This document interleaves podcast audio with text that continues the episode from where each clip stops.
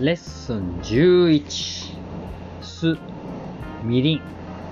昔から健康に良いと言われてきた酢は、酢の物や寿司など和食には欠かせない存在です。一方、自然で優しい甘さが特徴のみりんは、煮魚や照り焼きなどの料理で大活躍。酸味と甘み、全く異なる2つの調味料はどちらも酒を原料として発酵の技術で作られているという共通点があります。酢の歴史。人類が作った最古の調味料。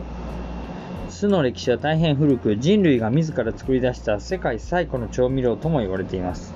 紀元前5000年頃のバビロニア、現在のイラクにはすでに酢があったとされ、その後に記された旧約聖書にも酢についての記述が残っています。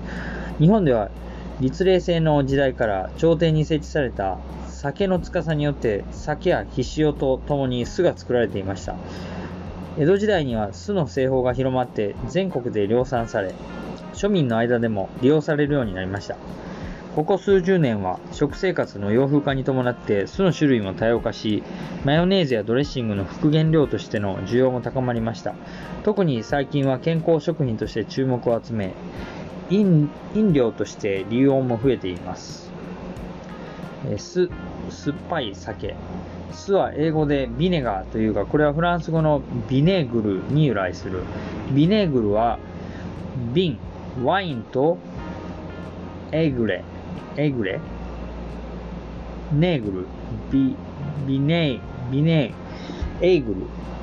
っぱいが組み合わさった言葉で、酸っぱいワインの意味、ビネガー。2番目、酢の分類。JAS による分類。JAS、JAS、JAS。日本農林規格では酢のことを食酢と呼びます。食酢には大きく醸造酢と合成酢があり、醸造酢はさらに穀物酢と果実酢およびそれ以外の醸造酢に分類されます。穀物酢とは米酢、米黒酢など穀物を原料とした酢で、果実酢はリンゴ酢、ブドウ酢など果実を原料とした酢のことを言います。以下に代表的な酢の特徴を確認しておきましょう。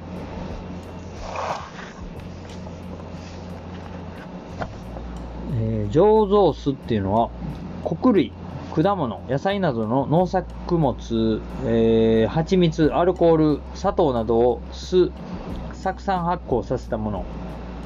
かつ氷酢酸および酢酸を使用していないもの。穀物酢とは1リットルのうち穀物を 40g 以上使用。米酢は1リットルのうち米を 40g 以上使用。米黒酢を除く。米黒酢は米、玄米のぬか層を取り除き、精白したものを除く。または小麦、大麦を加えたもののみの原料とし、1リットルのうち米を 180g 以上使用。かつ発酵熟成時に褐色または黒褐色に着色したもの。要するに黒いね。果実酢。1リットルのうち果実の、搾り汁を 300g 以上使用。リンゴ酢。1リットルのうちリンゴの搾り汁を 300g 以上使用。ブドウ酢。1リットルのうちブドウの搾り汁を 300g 以上使用。合成酢。水で薄めた酢酸や氷酢酸に、砂糖や酸味料、醸造酢などを加えたもの、合成したもの、混ぜ合わせている。米酢。米を原料とした米酢は日本で伝統的に作られ、私たちの食卓でもおなじみの穀物酢です。寿司飯や酢の物など幅広い料理に使われています。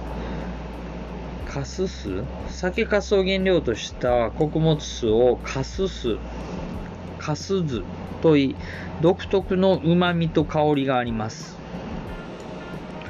長期熟成させた酒粕を使い、赤みを帯びたものは赤酢とも呼びます。かす酢、かす酢、酒粕を原料としたかす酢。3つ目、米黒酢。米黒酢は原料に玄米を使用し、長期熟成させた穀物酢です。一般的に黒酢と呼ばれ、壺の中で発酵熟成させるため壺酢と呼ばれることもあります。麦芽酢。麦芽酢はモルトビネガーとも呼ばれ、イギリスの代表的な穀物酢です。モルトビネガー、原料として大麦、小麦、トウモロコシなどが使われています。リンゴ酢。リンゴを原料としたリンゴ酢は爽やかな香りと柔らかな酸味が特徴の果実酒です。野菜との相性が良いため、ドレッシングなどに使われています。黒酢はアミノ酸やミネラルが豊富で、健康食品として注目を集めています。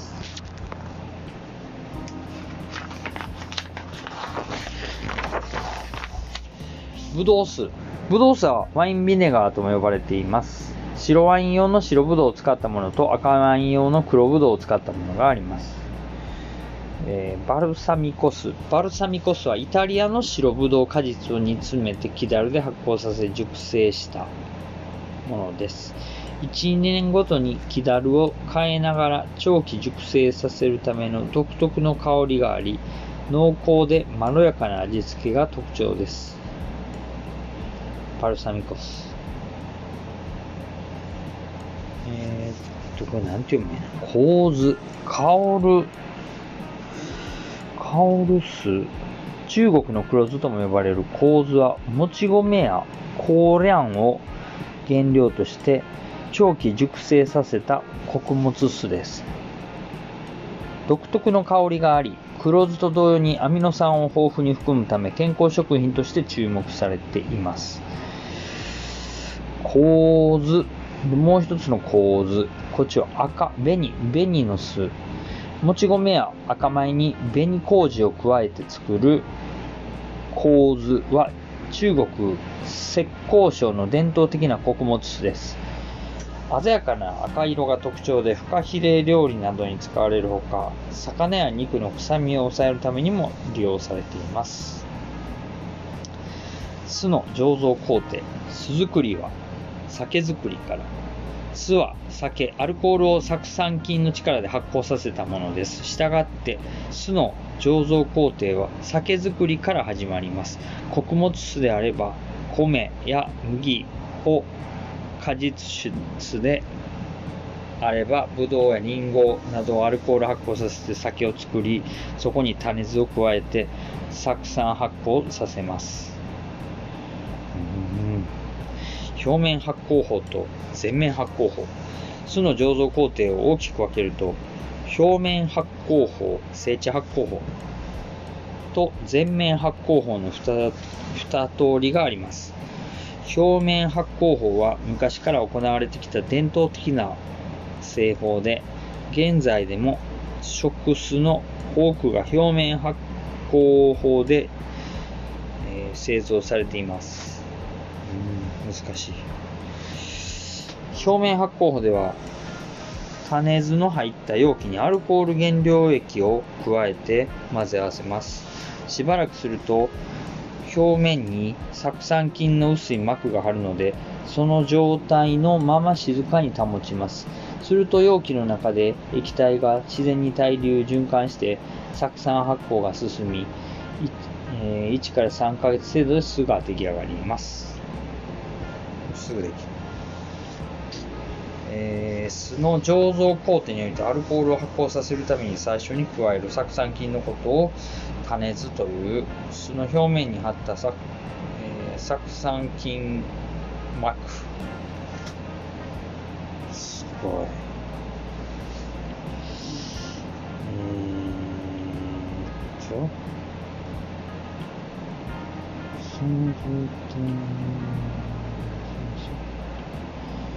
どこまでいった？表面発酵法と全面発酵法、整地発酵に、表面発酵法は昔から行われてきた伝統的な製法で、現在でも食酢の多くが表面発酵法で製造されています。表面発酵法では、種酢の入った容器にアルコール原料液を加えて混ぜ合わせます。しばらくすると、表面に酢酸菌の薄い膜が張るので、その状態のまま静かに保ちます。そしたら、容器の中で液体が自然に対流循環して、酢酸発酵が進み、1から3ヶ月程度で酢が出来上がります。一方、全面発酵法は機械を使って液体を拡散し、空気を送り込むことで酢酸発酵の速度を速めます。これにより短時間で、酸度の高い酢を大量生産できるというメリットがあります。しかし、コクや旨味、香りなどの面では一般的に表面発酵法の方が優れているとされます。酢の機能性と健康効果。酢の4大効果。酢には大きく4つの機能があります。1つ目は酸味が加わることによる、食欲増進効果。2つ目は魚の酢漬けやピクルスなどに見られる殺菌防腐効果。3つ目は食材の生臭さや塩辛さを抑えたり、野菜のアク抜きや変色防止に用いたりといった調理上の効果。そして4つ目が酢を取ることで得られる健康効果。食欲増進効果、殺菌防腐効果、調理上の効果、健康効果。また、食の分野以外にも酢は洗剤として水垢や石鹸カスが中和や洗濯物の柔軟剤代わりに使われるなど、生活の中で幅広く、利用されています。酢の健康効果。昔から酢は健康に良いと言われてきましたが、近年になってその効果が医学生理学的にも研究されるようになり、注目を浴びています。酢を摂ることによって期待できる健康効果の一例として、血中コレステロールや中性脂肪の減少、高血圧や糖尿病の予防などが実験によって確認されています。このほか、酢がカルシウムの吸収率を高めることによって骨粗しょう症の予防にもつながります。また、調味料として塩の代わりに使えば減塩効果も期待できます。酢。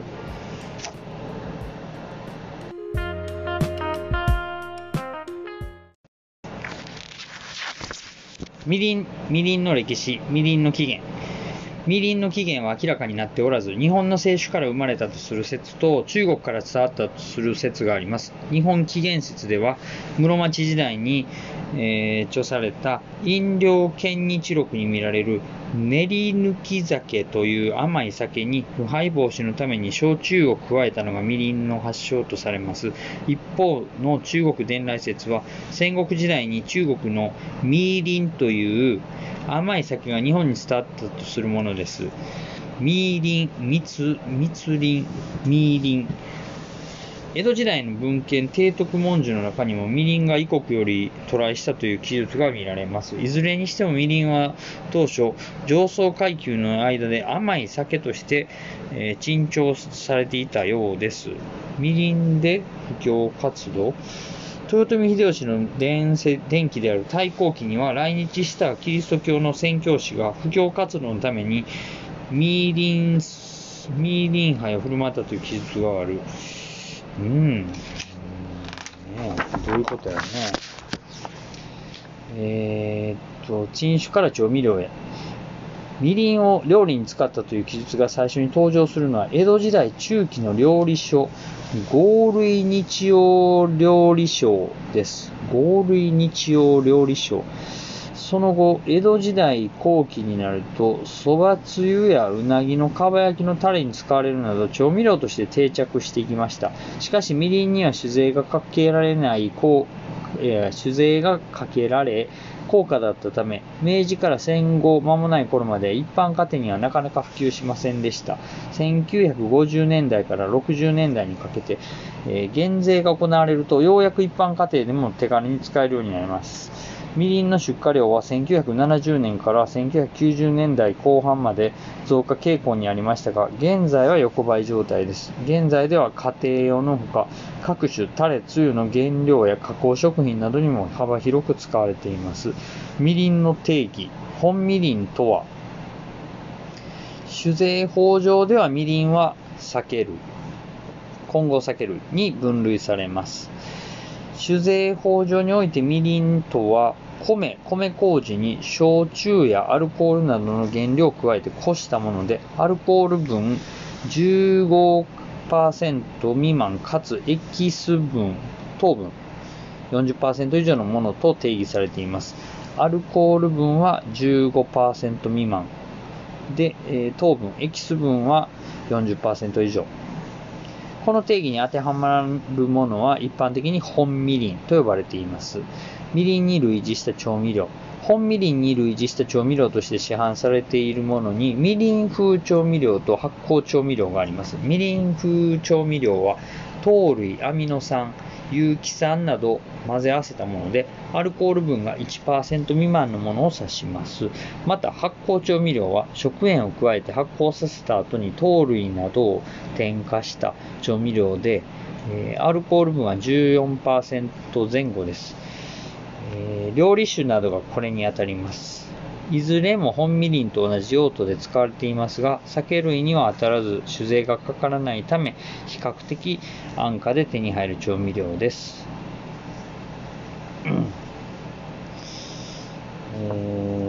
基本的にみりん風調味料、料理酒、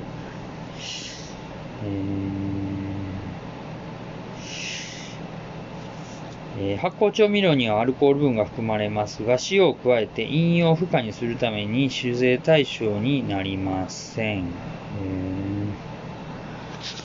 みりんの原料と醸造工程。みりんの原料と仕込み。みりんの原料は米麹、焼酎、または醸造アルコールです。一般的に米麹を作るために、麹米にはうるち米を使い、もろみを仕込む際に加えるかけ米にはもち米が使われています。みりんの醸造に使われる米麹作りには日本酒や醤油と同じ生麹菌が用いられます。みりん作りは、1麹、2仕込み、3熟成と言われるくらい、麹の出来がその品質を大きく左右します。みりんの醸造方法は日本酒に似ていますが、仕込みには水でなく焼酎などアルコールを使います。その他、酒税法では、副原料としてトウモロコシ、ブドウ糖、水飴、タンパク質分解、有機酸、アミノ酸液、清酒かす、みりんかすの使用も認められています。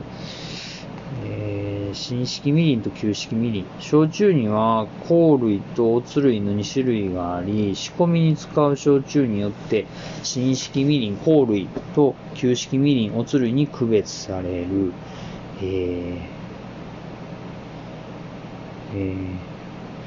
10日熟成。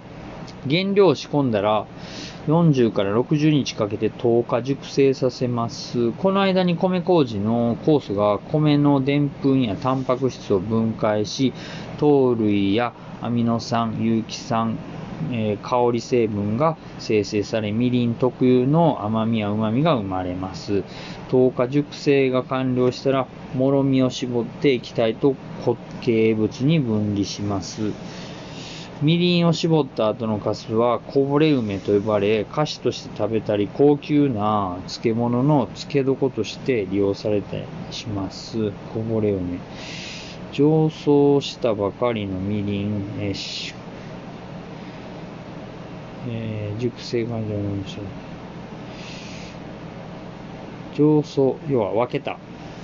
絞って液体と固形物に分けたみりんにはオリがあるため、しばらく貯蔵してオリが沈殿するのを待ちます。オリ引き、その後上澄み部分をろ過し、火入れを行って殺菌した後、さらに熟成させます。このようにしてみりんが完成します。みりんの成分と機能、みりんの調理効果、自然な甘み、みりんのふくよかな甘みは米のでんぷんが分解されてできたブドウ糖やオリゴ糖などによるものです。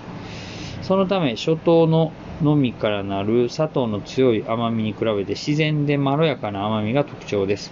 うまみとコク、みりんにはうまみ成分であるグルタミン酸をはじめアラニン、ロイシン、アスパラギン酸などの各種アミノ酸やペプチドが豊富に含まれています。これらのうまみ成分と糖類の、甘み、乳酸やリンゴ酸など有機酸の酸味が複雑に絡み合うことで深いコクが生まれます。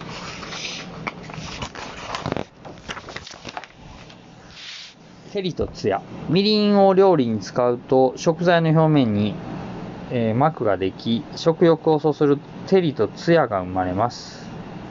これもみりんに含まれるブドウ糖による効果です。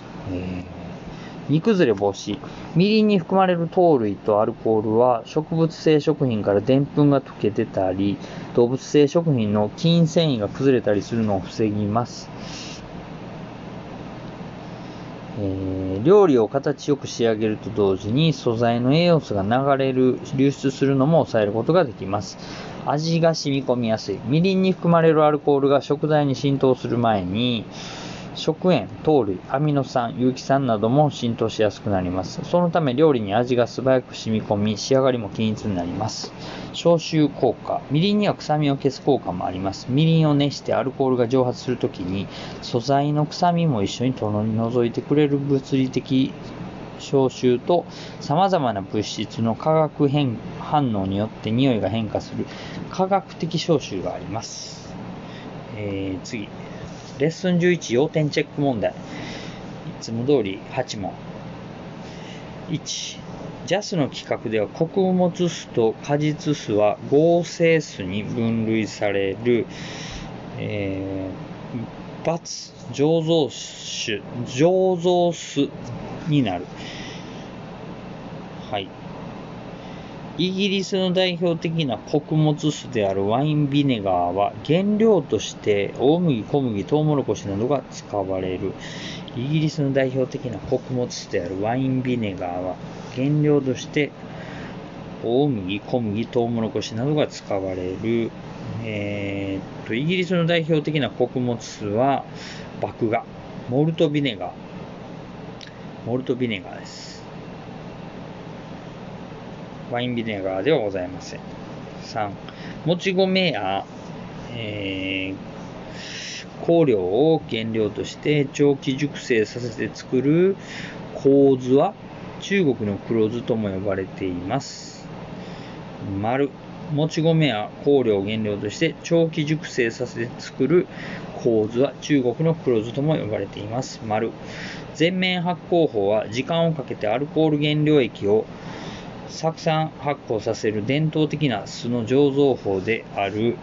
全面発酵、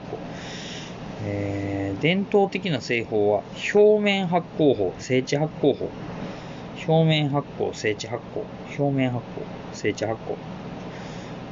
これが、伝統的な作り方です。5つ目、酒税法上でみりんはアルコール分 15% 未満かつエキス分 40% 以上の、酒類に分類される。はい、丸。